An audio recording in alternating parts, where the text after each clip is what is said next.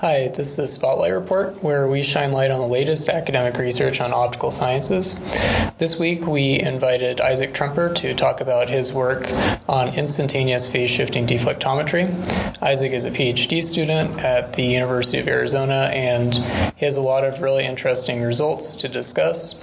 Uh, we really think you're going to enjoy this week's episode. Thanks for listening. So we're hi, this is spotlight report. Sure. Okay.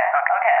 Okay, so this is the Spotlight Report, name is Logan Graves. My name is Xiang Yu. And today we are going to talk about instantaneous deflectometry. This is the second episode under the broader topic of deflectometry, uh, and we're sitting here with Isaac. So, Isaac, can you introduce yourself?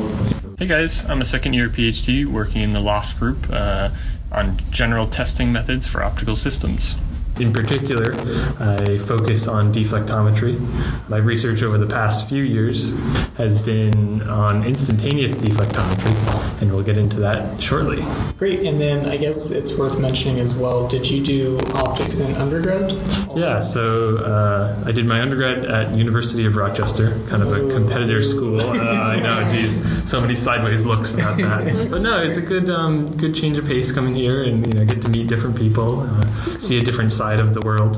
So yeah, I did my undergraduate in optics. I specialized in testing there, more on the freeform optics um, side of things. I also really have a passion for optical design, so working with Zemax, CODE V, that kind of thing. So why did you choose to come here? Uh, I choose I chose to come, to U of A because it was a different school, and also because it had better scenery. Um, sick of Rochester's flat uh, lack of mountains, so that was a big motivation for me. I knew both schools were going to be good for my academic career. You know, they both do great work, but Tucson was just a much better location than Rochester. Well, we won't uh, argue with that. exactly. Um, yeah, okay, so why don't you tell us about what this instantaneous deflectometry is? Sure. You may have heard previously deflectometry is a um, is a slope measuring tool. So we care about knowing the geometric positions of three different objects in space. Those three different objects are your screen, uh, where you're going to display whatever patterns you want in order to make your measurement, your camera that you use to record said images, and then the optic or surface that you are going to test. All of those three components you need to know exactly where they are in space to make a deflectometry measurement. And what that means is that you can compute the surface slope based on those three locations. To know those three locations, we start off with a couple of different assumptions. One being where our screen and camera are, and then based on the patterns we display, uh, you can create a mapping between um, that optic you're trying to test and the detector that you're recording the images with. What instantaneous deflectometry accomplishes is it takes all of that information that you need to record and puts it into a, just a single snapshot image. So previous methods may have taken you know 30 seconds to do a measurement or whatever amount of time. Well, in this we're striving for as quickly as possible. And so the limitations for that are really about how quickly can you record an image. And for modern cameras that's on the order of milliseconds, you know, depending on your exposure time, that kind of thing. Yeah. So it seems like you can you can make as fast as possible, right? Uh, theoretically, yeah, you can make as fast as possible. Um, now, when you try and go into the lab and actually do this, you run into some issues about the integration time for your sensor, and really just the implementation of it requires some finite duration of time. But the theory, yeah, it's not limited by any means to be. Okay, excellent. So, one of the big parts in your paper is that you consider some prior work. So, deflectometry isn't the only type of metrology, and additionally, it seems like the instantaneous phase shifting deflectometry that you came up with isn't the only method of an instantaneous measurement. So, what are some other measurement? Right, right. Um, so during, uh, whenever you start a research project, you always want to search kind of, you know, what's been published prior and what are some of the good references that you're going to have when you're doing your research. And something that we came across was this concept of Fourier transform profilometry, which relies on the same concept of deflectometry. Um, they term it a different name called reflectometry, but it's the same same idea of optical slope measuring, right? Um, and so what they do there is they still make an instantaneous measurement, but the way in which they create a mapping, so the required information to compute a slope, is using a different fundamental uh, mathematical method. They use a Fourier transform, which is basically turning a spatial distribution into a, a frequency distribution. With that information, they're able to create a mapping out of a single image. There are some positives and, and negatives about that, and we explore it in the paper. Um, one of the main limitations or uh, considerations to make when trying to choose a method is that anytime you use a Fourier process in your set in your um, measurement, you're going to have some sort of I don't want to call it errors, but um, ambiguities associated with masking in the Fourier domain. And I should say that this uh, Fourier transform profilometry method requires a mask in order to compute the, the surface. Um, And so, and I just want to jump in real quick Sure. because I think for some some people listening, they might not be super familiar with um, Fourier transforms, but I think a good way to think of it is if you're playing uh, like a guitar and you play a chord, the Fourier transform of that sound signal would show you the individual notes that compose that chord. It really so so for anyone listening, it tells you what individual frequencies are present and how much they're present relative to each other. Um, so for, a, for an optic, if you're measuring an optic, it tells you the frequencies of present on the object in terms of shapes, literally. Right, right, exactly. And so um, when we have that frequency information, we can isolate a fundamental frequency or the uh, carrier frequency is sometimes what it's called.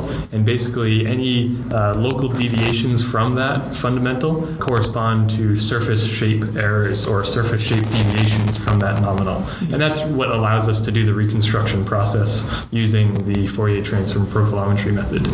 And so that map, in order to do the reconstruction, you have to mask around your fundamental in such a way that you create either some overlap uh, when you do the reconstruction or more just ambiguity about what mask shape to use.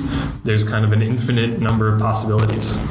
And so when you're talking about a mask, I think of it again, like sorry to go back to music, but I think of like, oh, I'm using a low pass filter or a band pass filter so that I can select which frequencies I want present and just throw everything else out, totally ignore it. And you're doing this, but you're doing it in the spatial regime.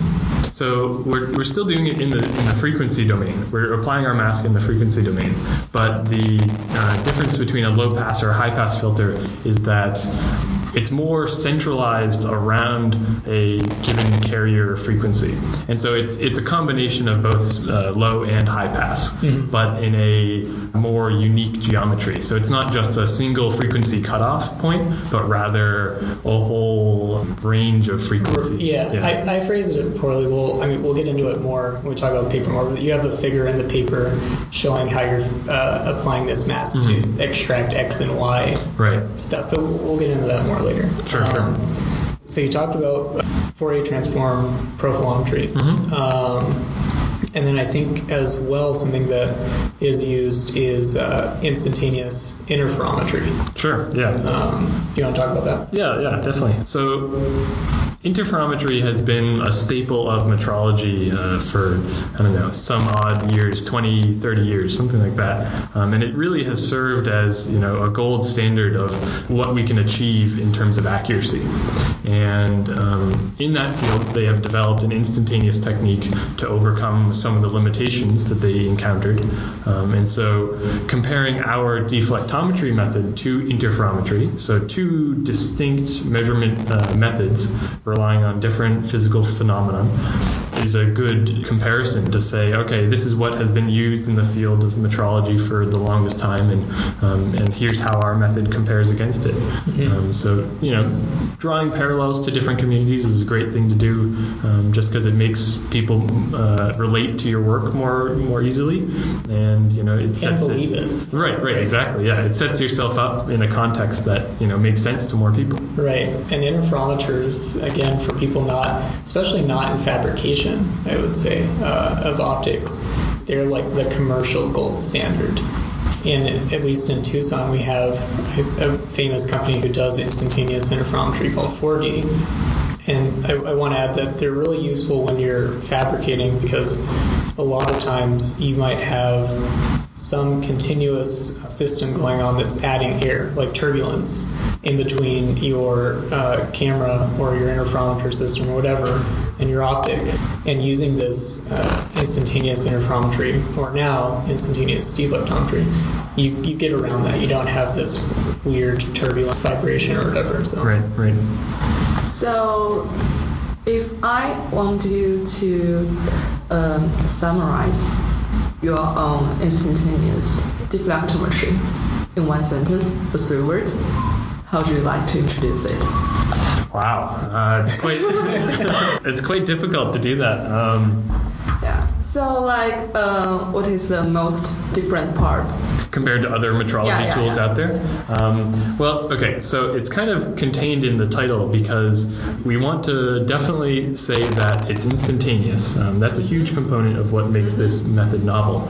But it's also relying on a phase shifting method to do the mapping, which sets itself apart from the Fourier transform profilometry that we discussed previously, um, because it's, it's calculating this slope using different uh, math, and so that uh, that allows you to maybe achieve better accuracy or be less sensitive to certain parameters in your measurement. Um, so it's really just an, another distinct method of computing the optical surface's slope. Okay. So, what is the advantage of it? Or what is the main goal of this uh, method? So the main goal of the method, I think, is to provide a tool um, that people in the fabrication community um, can use in order to measure optical surfaces that require um, a deflectometry method.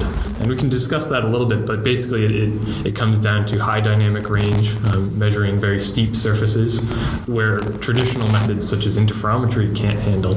So providing them a tool that can be instantaneous. There have been deflectometry methods out there for a little bit of time now. They've shown to be good, accurate tools, but so far they haven't been instantaneous. And as Logan mentioned, there are a number of advantages of having that capability over something that needs, you know, a finite amount of time to, to work.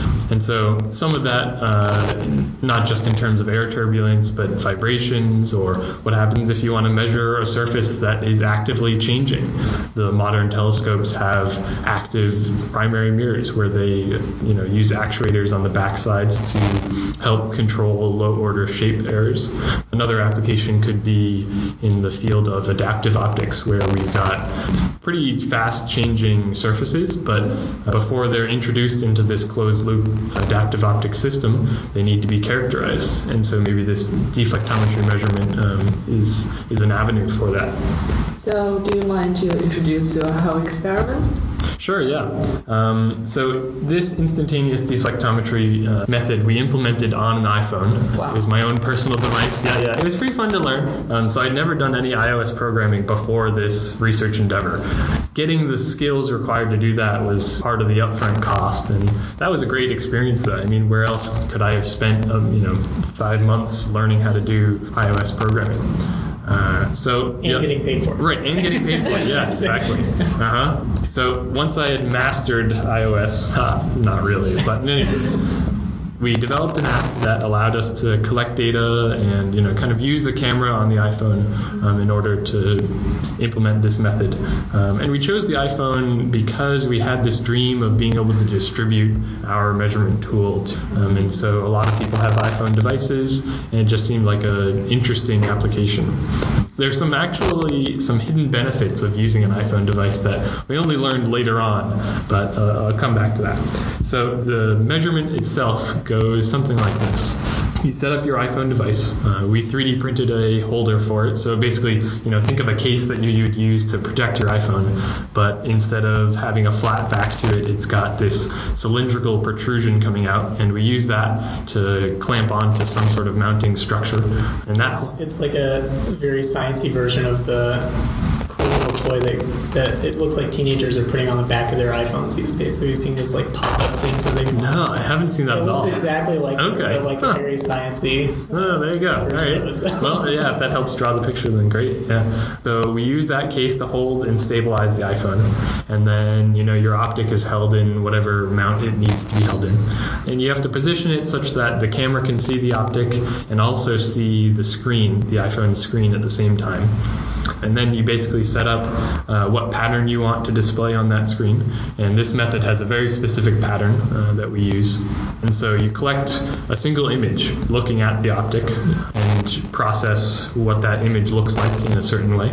And it allows you to reconstruct that optic's uh, shape. So the patterns that we display are unique to this method because they allow us to uh, kind of combine all of all of the required information to do this mapping into just one single display. And so that's really what makes it an instantaneous process versus non-instantaneous. All other previous methods would need to display oh six or more patterns uh, in order to make a full measurement, whereas we display uh, the full six all in just one. And your built upon was something called phase shifting deflectometry, where normally when we used to do this, we would have a display that would just show a sinusoidal fringe pattern, and you literally shift the phase in multiple consecutive images, and that's how you how you get your to- all your measurement data and combine it in post processing. So you're combining color, you're combining the fact that you're encoding all the phases at once. So how how did you do that? How did you get all this information? Right, right. Um, so as, as you mentioned, the previous methods used phase shifting, which is you take a sinusoidal modulation to the brightness of your screen and you display that. And then you collect an image. The next pattern that you display is a slightly shifted version of that. How much you shift is dictated by kind of how much noise might be present in your in your measurement. Um, there is a limit on the smallest number of shifts that you can do. So that's the minimum required to do a full phase shifting measurement. And so in order to uh, you know start at the basics, we uh, started with three different phase shifts, which has a little bit more sensitivity to errors in the phase shifts. So if you somehow get it wrong, or maybe there's some variation in your um, display brightness, you know, between those phase shifts, then it can cause some errors that if you used more would not be present. But so with those three phase shifts, uh, we decided to use color to identify each different phase shift. What that means is that on your displays, so your phone display, your TV display, um, anything really that can do color, there are three distinct um, pixels, or usually LEDs nowadays, um, that can display red, green, and blue wavelengths we have complete control over what intensity those pixels uh, display at. And so that allows us to independently decide okay, the red pattern will look like this, the green pattern will look slightly different, and each of those is the phase shifted image. So that does phase shifting for our instantaneous method. But there's another component that deflectometry needs, whereas interferometry doesn't. Um, it's that deflectometry measures uh, slope instead of just an optical surface or optical path length, which is true in interferometry. Um, so the slope you need two different directions, uh, call it x and y, in order to reconstruct your whole entire surface. And so therefore, we don't just need three different phase shifts, we need three in each direction to do the full reconstruction. For a total of six. Right, for a total of six the images. From that you said earlier. Mhm, Yes, exactly. And so we had to come up with some other way of multiplexing or adding on these additional pieces of information. Uh, our solution to that problem came about in using a Fourier transform analysis method. And you might be thinking to yourself, oh, wait, so it's the same thing as Fourier transform profilometry then, right? Yeah? Uh, no, not really. It's a little bit, it's different because the Fourier transform analysis that we use is not based around a masking algorithm, uh, but rather as a orthogonalization method. In Fourier space, it's very good at distinguishing between direction of frequency. So what I mean by direction is the sense of if you could somehow play a note in, I don't know if there's a good sound uh, comparison or uh, analogy. I'm, I'm trying to think of one and I, I really can't. Right, right, because it, it's about distinguishing an, a sound wave that is traveling in one direction from a sound wave that is traveling in another direction. Right. So maybe it's to two different ears, right? So if you could, if you could play a note on what on the right hand side versus the left hand side, you're like, oh, okay, yeah, they're two different instruments or two different uh, sources, right? Yeah, Um, actually, yeah. So that actually is a really, really good example. So how, how are you? So yeah, we're using the Fourier analysis tool to be able to basically do what your brain is doing when it's hearing left versus right, um, and so that allows us to multiplex two more uh, pieces of information on top of each of the three maps, uh, because in each of the red, green, blue channels we can do this Fourier analysis and get two pieces of information out of that one input data set. So that gives us a grand total of six independent pieces of information that we can put together in any way that we want and use to reconstruct our surface. Coincidentally, well, I don't know about coincidentally, but uh, luckily that's the exact minimum requirement needed to do a phase shifting uh, deflectometry measurement. And so we went ahead and, and did that. There, there are some tricks to getting it to work and some. Uh, some complications that we ran into, but we were able to be pretty successful, I think. Well, yeah, but it looks like it. I mean, if you if you look at the paper and we get into the results, then it looks like it was uh, Pretty good. yeah, yeah, very successful. Mhm, Yeah, So- yeah. So I want to add, or I guess ask one more thing, and that is that we asked earlier, why would someone use the instantaneous deflectometry when you have the interferometer and the uh, profilometer? And they're definitely different, it sounds like. But I think a key point is like, how much did all this cost for you outside of like the time that you had Mhm, to take to learn it? How much did it would it cost an average person to get this app and set this up and take a measurement? Yep. Um, so you kind of need to have some way to 3D print, or at the very least, hold an iPhone device.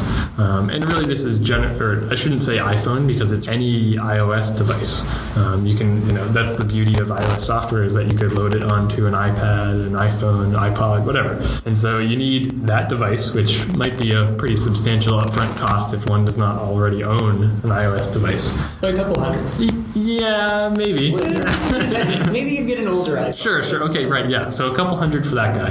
And then if you want to 3D print a case, maybe it's $50 worth of 3D printing materials and time. But, you know, for a grand total of under 500, you can make this kind of measurement in your own home. And this kind of measurement is accurate to what kind of accuracy? So it's it's comparable to interferometry. And to give you an idea of the cost per per unit accuracy we're achieving, interferometers yeah might run you thirty thousand dollars, fifty thousand dollars, depending on what style you To, get. to a couple hundred thousand. Right, right, yeah. You can definitely We go. have- yeah, down in down in the uh, large optics shop, we have two that are over three hundred thousand. Just to give the listener some perspective. Uh-huh, right, right. So this is a, a accurate measurement that is made for cheap, and that's been the whole goal of deflect, or not goal, but one of the strong selling points of deflectometry in general is that the components required to do this kind of measurement are really common, and so therefore very accessible and cheap to buy, and the, you don't suffer inaccuracy very, very much at all. Right. I will I will mention that currently the app is not available to download. Uh, we have some um, limitations in terms of how much we can process on the iPhone. Uh, right now, we collect all the data and then send it via email or if you know through direct connection to your computer for post processing using MATLAB uh, functions. And so, in order to actually reconstruct a surface or or process your data, you need a, a MATLAB license. Right, right. But theoretically, um, it would be like a couple hundred bucks. And I mean, someone could potentially rewrite the MATLAB component in Java or Python. We were just talking about how popular Python's gotten. So Mhm. Yeah, a more open source platform. Yeah, definitely. Right, right. So, so for the average person, potentially this this could mean that you can make a really accurate measurement down to nanometer uh, level error for really inexpensive. Mhm. Yep, exactly. I think is like a great tie together of science and technology. Right, right. Utilizing some commercially available uh, hardware Yeah, yeah. that a lot of It's- people have access to. It's hard with research because you do get a lot of these projects where it's like tens of thousands or hundreds of thousands of dollars to do a research project, and you get really interesting scientific information. But this was this is both. You Mhm, get mhm. really interesting tech coming out of this project. Right, right. And so, something the average uh, person might want to do with such a device is measure their windows. It's always been something that I've wanted to try in my home is set this up and see, like, you know, as the sun heats them up, how does my window change? Or, you know, just kind of like, what does my bathroom right. mirror look like? And that's something you could definitely do with this technology. Right. Yeah. You might be a little bit more advanced than the average. the average person. I don't know that everyone sits inside and And wonders about these things. right, Okay, but it, fine. but it, I think it is useful, and even for professionals. Yeah, I think it's pretty good, especially when you are doing some fabrication job. You, you definitely want to know, oh, what does the surface look like right Mhm. now? Just Yeah. some really quick check instead Right. of go to use the interferometers and change all the things and waiting for the Right, right, exactly. Yeah, which is which. Yeah, and that's a great point. So an interferometer takes a little bit of time to align. yeah yeah. Mhm. It takes a machine that took hours to, uh, probably almost a couple hundred hours you're buying a nice interferometer to make sure everything's aligned and that it won't move. Uh, and then it takes time to use their software. So how long does the measurement take with this? And how hard is it? Uh, so the setup is, is very easy. You kind of just plunk the iPhone down in front of the thing you're trying to test, and it's a few button presses on you know on the uh, interface, and that's pretty much what you do to collect data. The processing side it might take uh, five minutes at most to process, um, and that's for you know a handful of images you know over time that you've collected. Uh, for a single image, it might take 30 seconds to do the entire data processing, and so So you, you nailed the art of uh, making a successful app and that it's really easy and it doesn't take too long for the user. Right, right, exactly. Now, maybe my, my interface could use a little bit of work. It's a little bland right now, so it might not hook people. Right. Um, but yeah, so it, Throw some birds in there. yeah, okay, great, yeah. Some flashy things. Right, right. Um, but that's true. I mean, I think we already use it currently um, in our lab for fabrication. We used it for, we didn't use the instantaneous deflectometry, but we used kind of the prior work in deflectometry to make the DKIST primary, which was uh, like a $30 million mirror. They're using it for the GMT mirrors, which are the biggest mirrors in the world. So this stuff, this science is being applied for the biggest and the best mirrors. And then additionally, it's being applied in our lab for research. So you, when you're doing Yeah, fabrication, yeah. you use it. And I think because it's so inexpensive, I mean, like kids could use it, people could use it in their house for whatever, Mhm. but kids could use it for science projects. Right, So I think, yeah, I think it's really, really exciting. It really makes optics metrology uh, much more accessible. Right. Um, you know, usually you'd be limited to very rough estimates of what a surface could look like, but now you get very detailed information. Mhm. Um, something that I, I want to mention though is that this measurement um, and in particular, the instantaneous deflectometry measurement is a little bit limited in the low order shape measure in the low order shape quality, uh, meaning that it does a great job if you're trying to measure changes over time. Uh, but if you just want one single uh, image of the surface and it's going to be static, you know, nothing varying, it has a lot of uh, uncertainties associated with the color multiplexing, the Fourier analysis, and you know, just the geometric positioning of all of these components influences the low order uh, shapes greatly. What I mean by low order is really uh, what is you know the radius of curvature, how much astigmatism do you have? So that's a variation in radius of curvature in the two different directions. Um, those kinds of, of low order shapes we don't measure very well, um, especially with this app because it's you know hard to make precise geometric measurements. But it's okay because there are lots of easy way to do the low order measurements. Right, right, Yeah. exactly. And so what this, even in a single measurement, this can do pretty good high order or high spatial frequency um, information. It excels at if you have some sort of surface that you want to watch its change with time.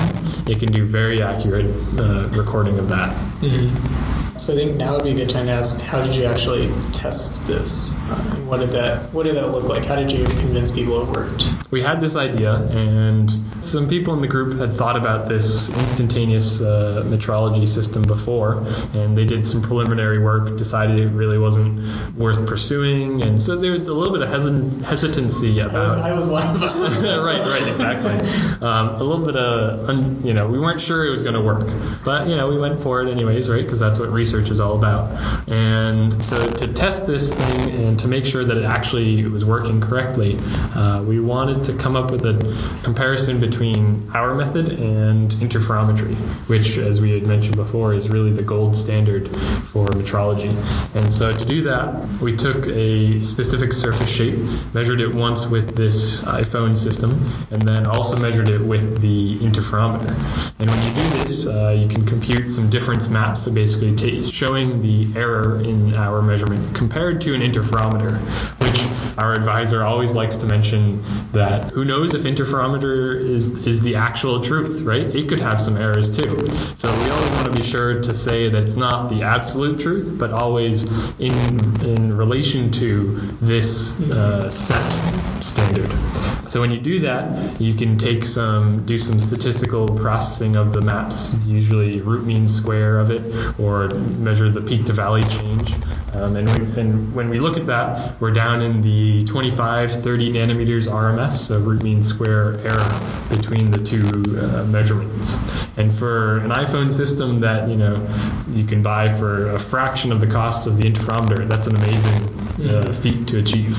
An RMS error, just kind of super loosely, is roughly how you'd say is like the average error. Sure, right, right, across the entire getting into surface. like the, the actual equation. Yeah, yeah. Uh-huh. It's, it's a good metric to see, um, on average, how off are you across the entire surface. Right. Um, yeah. And then, so what optic in particular? In, in the paper, I think you said that you tested a uh, adaptive optic. Yeah, Mhm. adaptive optic mirror. Yeah, so the interferometer we had access to was not instantaneous.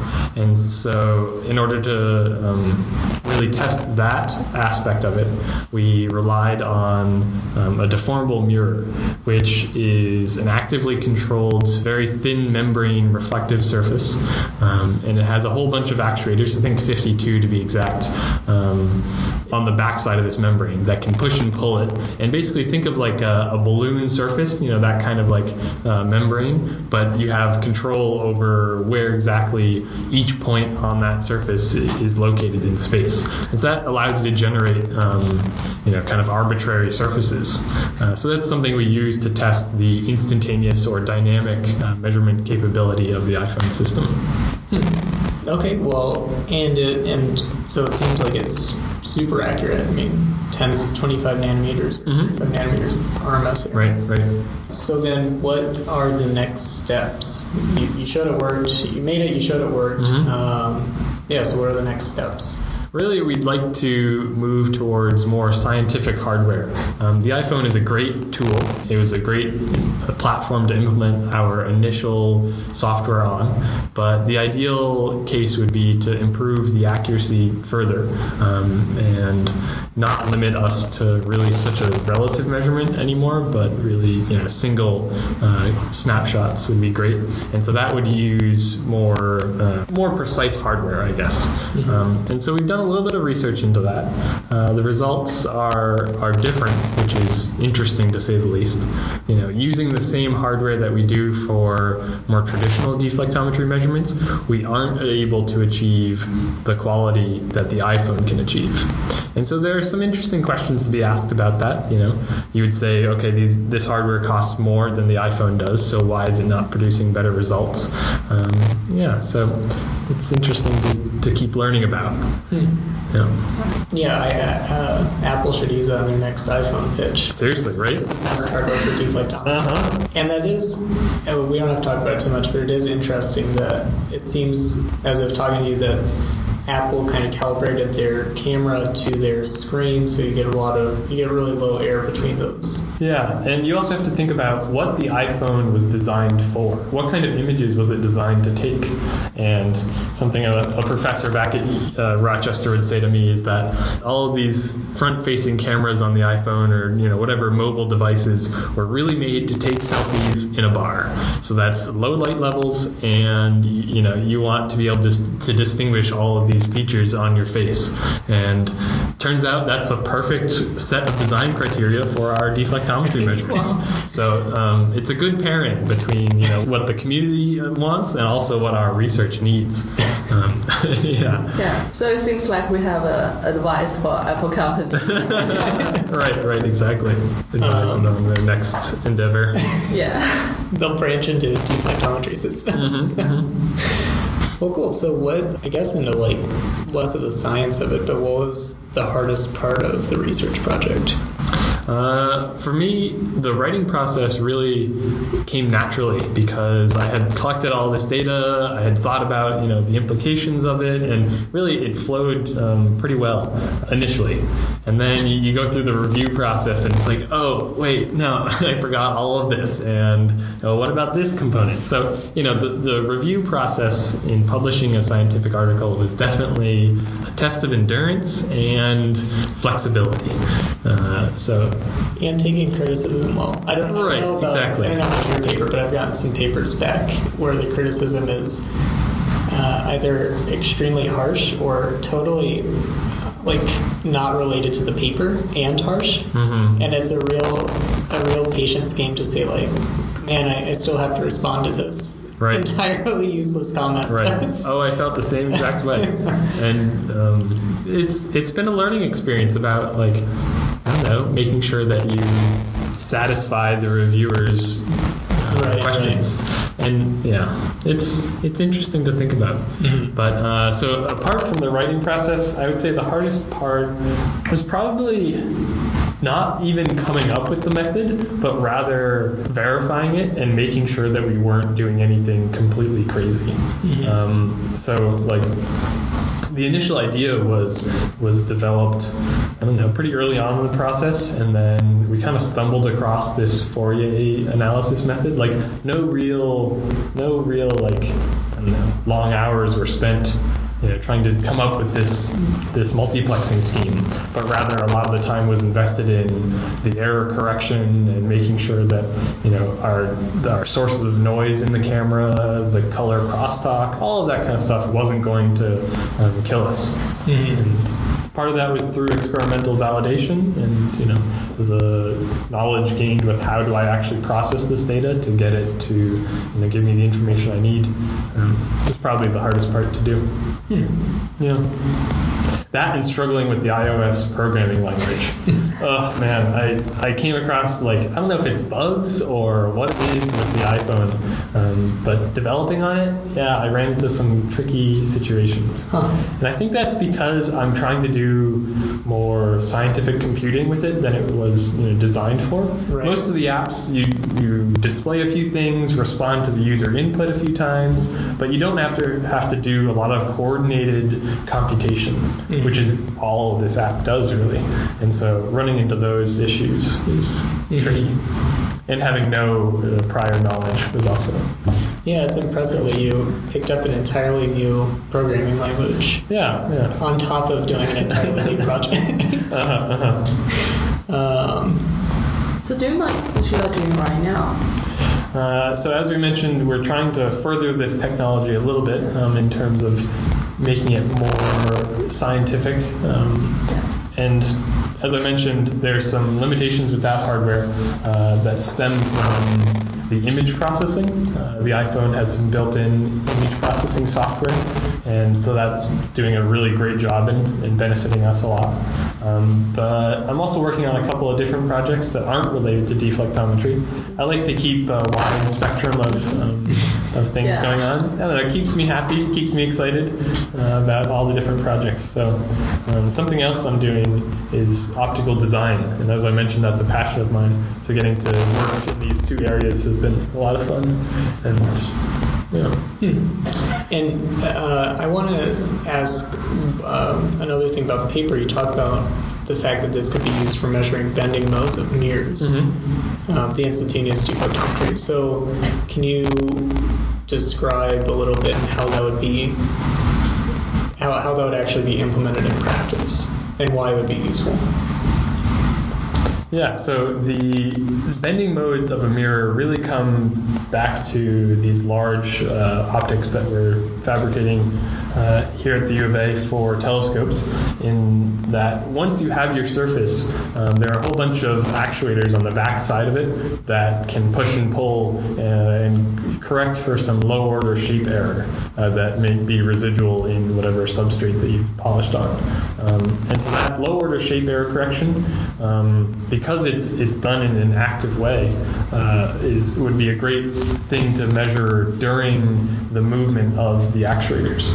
Usually, right now, what they do is they take a uh, nominal state measurement, so when when all the actuators are off, and then they have some sort of kind of like influence function or idea about okay, we need to apply this amount of force to get the mirror to move this amount, and so they do that motion and take another measurement and say okay, well we're a little bit off, let's try again, or okay, we got it, good. But um, being able to measure as that change is occurring would be a great feature for making the process go smoother, making sure you understand exactly all the dynamics of that. Um, something else to consider is that when these when these actuators are on and you know they're applying forces to the mirror, uh, they have some sort of resonant frequency along with any mechanical system. And so, how does that frequency affect the shapes that you can generate? Maybe when you know you try and limit the amount of, of kind of vibrations that your telescope experiences, but being able to characterize that kind of stuff is only possible through an instantaneous measurement. Um, Right. So this deflectometry, with its large dynamic range, uh, could could definitely handle those kinds of situations. And I had, uh, we previously had talked about this. I, I spoke with the professor who did mechanical engineering, and we were thinking eventually if you get a fast enough frame rate camera, uh, like really fast, like Mhm. lower level, um, you can do some really interesting stuff looking at uh, mechanical bodies to see what the resonant frequencies are. And that can tell a lot about the safety Mm. of things Yeah. um, in terms of whether or not you have a bad resonant frequency. Yeah, basically as for your environment, you know. So Right. I yeah, so I wanted to add also that for the bending modes of a mirror, they're physically used to to correct a, uh, a mirror when it's actually installed. So the DKIST primary, this 4.2 meter mirror, or a lot of the really any of the other large mirrors, people spend millions of dollars to buy them and have them made, and they need to be perfect. And we spend months and years polishing it, measuring it, polishing it, and, you get it out, and it's pretty much perfect. And then you ship it, and you install it, and build a building, and all of these little mirrors stack up so that it, it's just not perfect when it actually gets there. And you can use these bending modes of the mirror to literally bend it so that it images perfectly. And, it, and like you're saying, it's really essential to know them correctly. Right. Right. Um, we can jump into the, the error correction because that, that's a significant part of the paper. Right. And it was it, it was really interesting and also really complex. Okay, yeah. Um, so that was born out of the review process. Um, the reviewers were like, "What? You achieved this level of accuracy? What's your error correction? You know, how do you handle the, the linearity in the display? What's about the color crosstalk in your detector? All of these kinds of components that." You know, to us were kind of built into the measurement, and so uh, it was more about formulating our methods in a way that made sense to the community. And that's very important for making sure your ideas are understood. Uh, and so this error correction is really relying on the, the relative change of your surface. And so that's what allows us to achieve such high accuracy.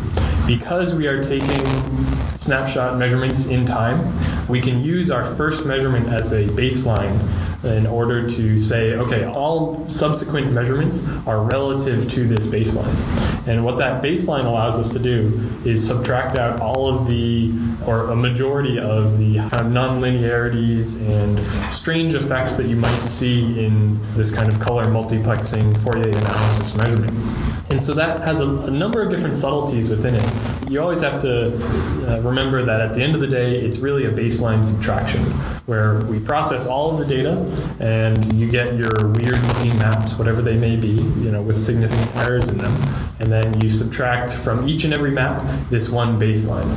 Some of the assumptions that go on when you do this are that the range over which the errors are the same or constant in the maps is in your measurement range.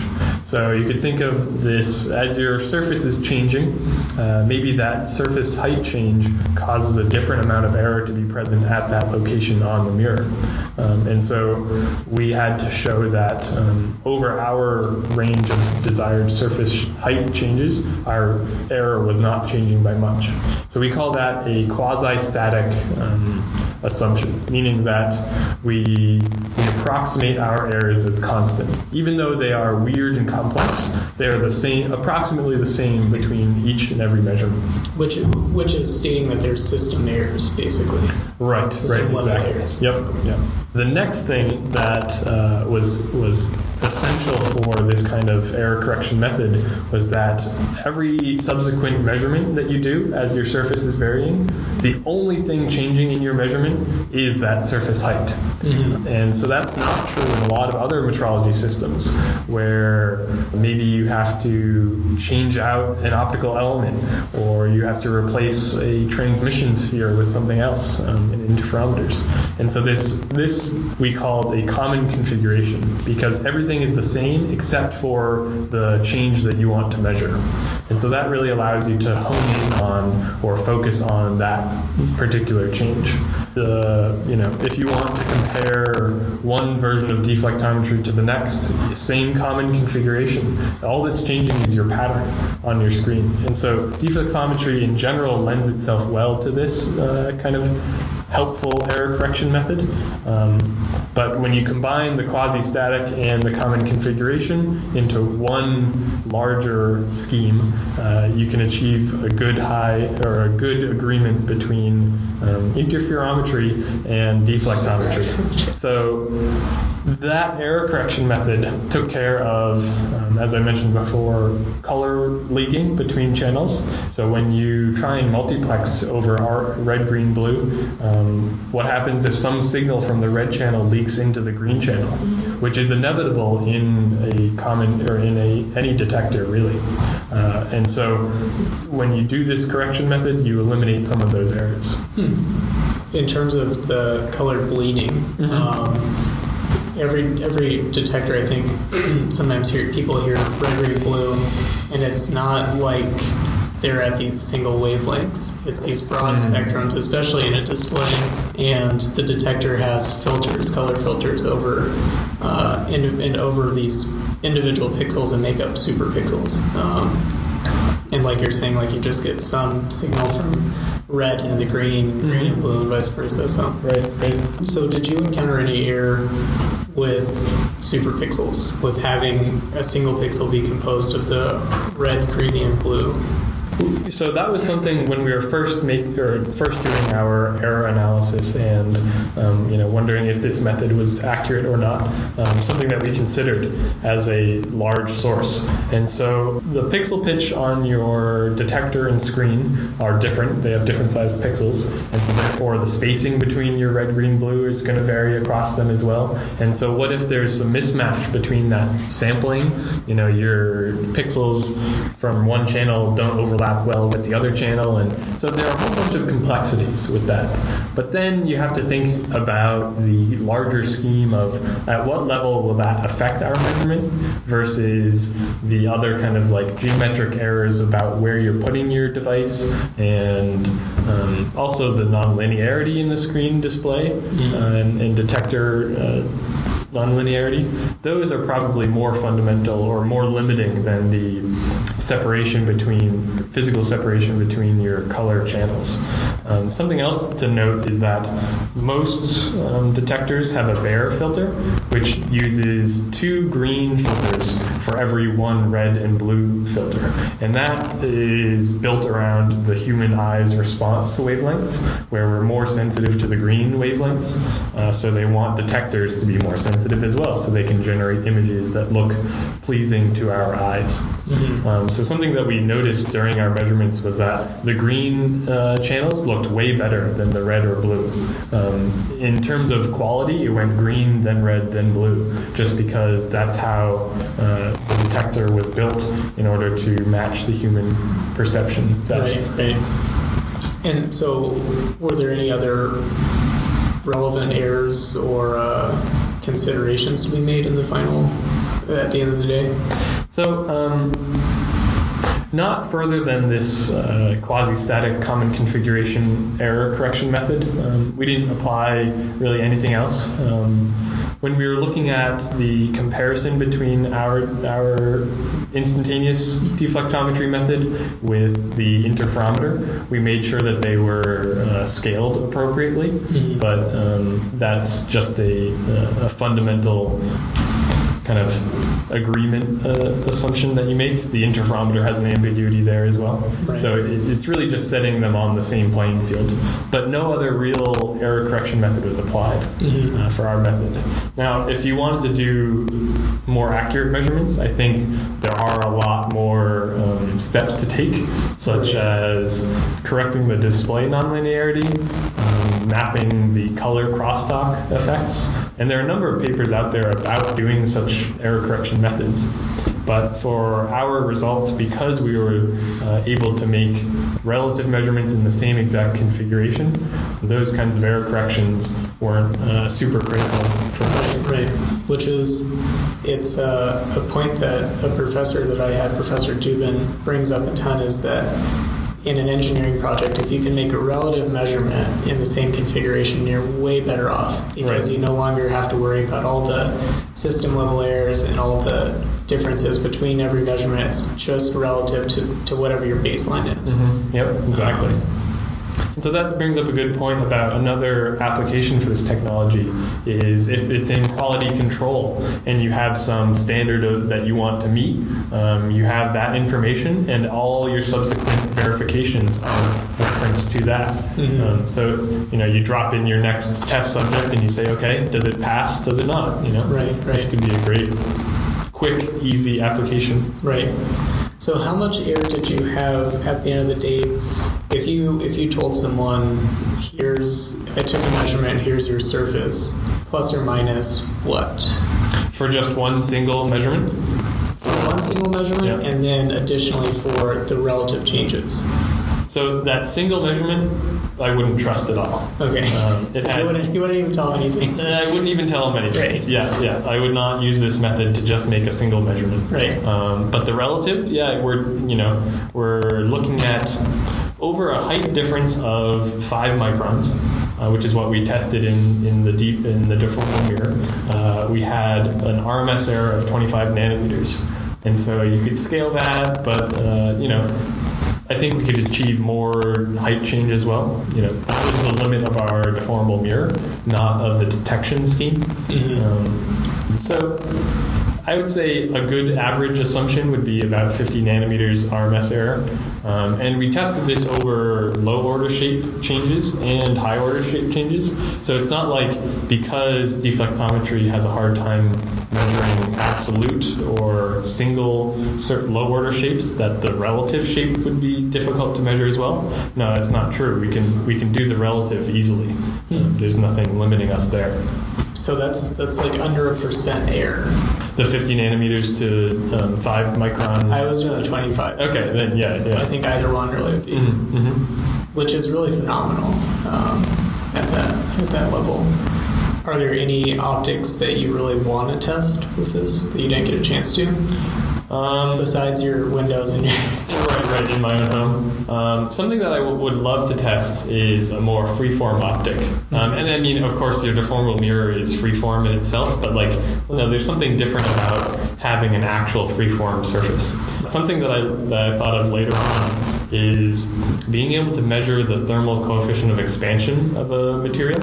You know, be it a glass sub or a glass substrate that you've mirrored uh, the first surface of. Watching that as the temperature changes, how does it affect the, the shape would be really interesting to check out. And that gets um, much more complex and exciting once you include some more complicated structures on the back surface of the optic.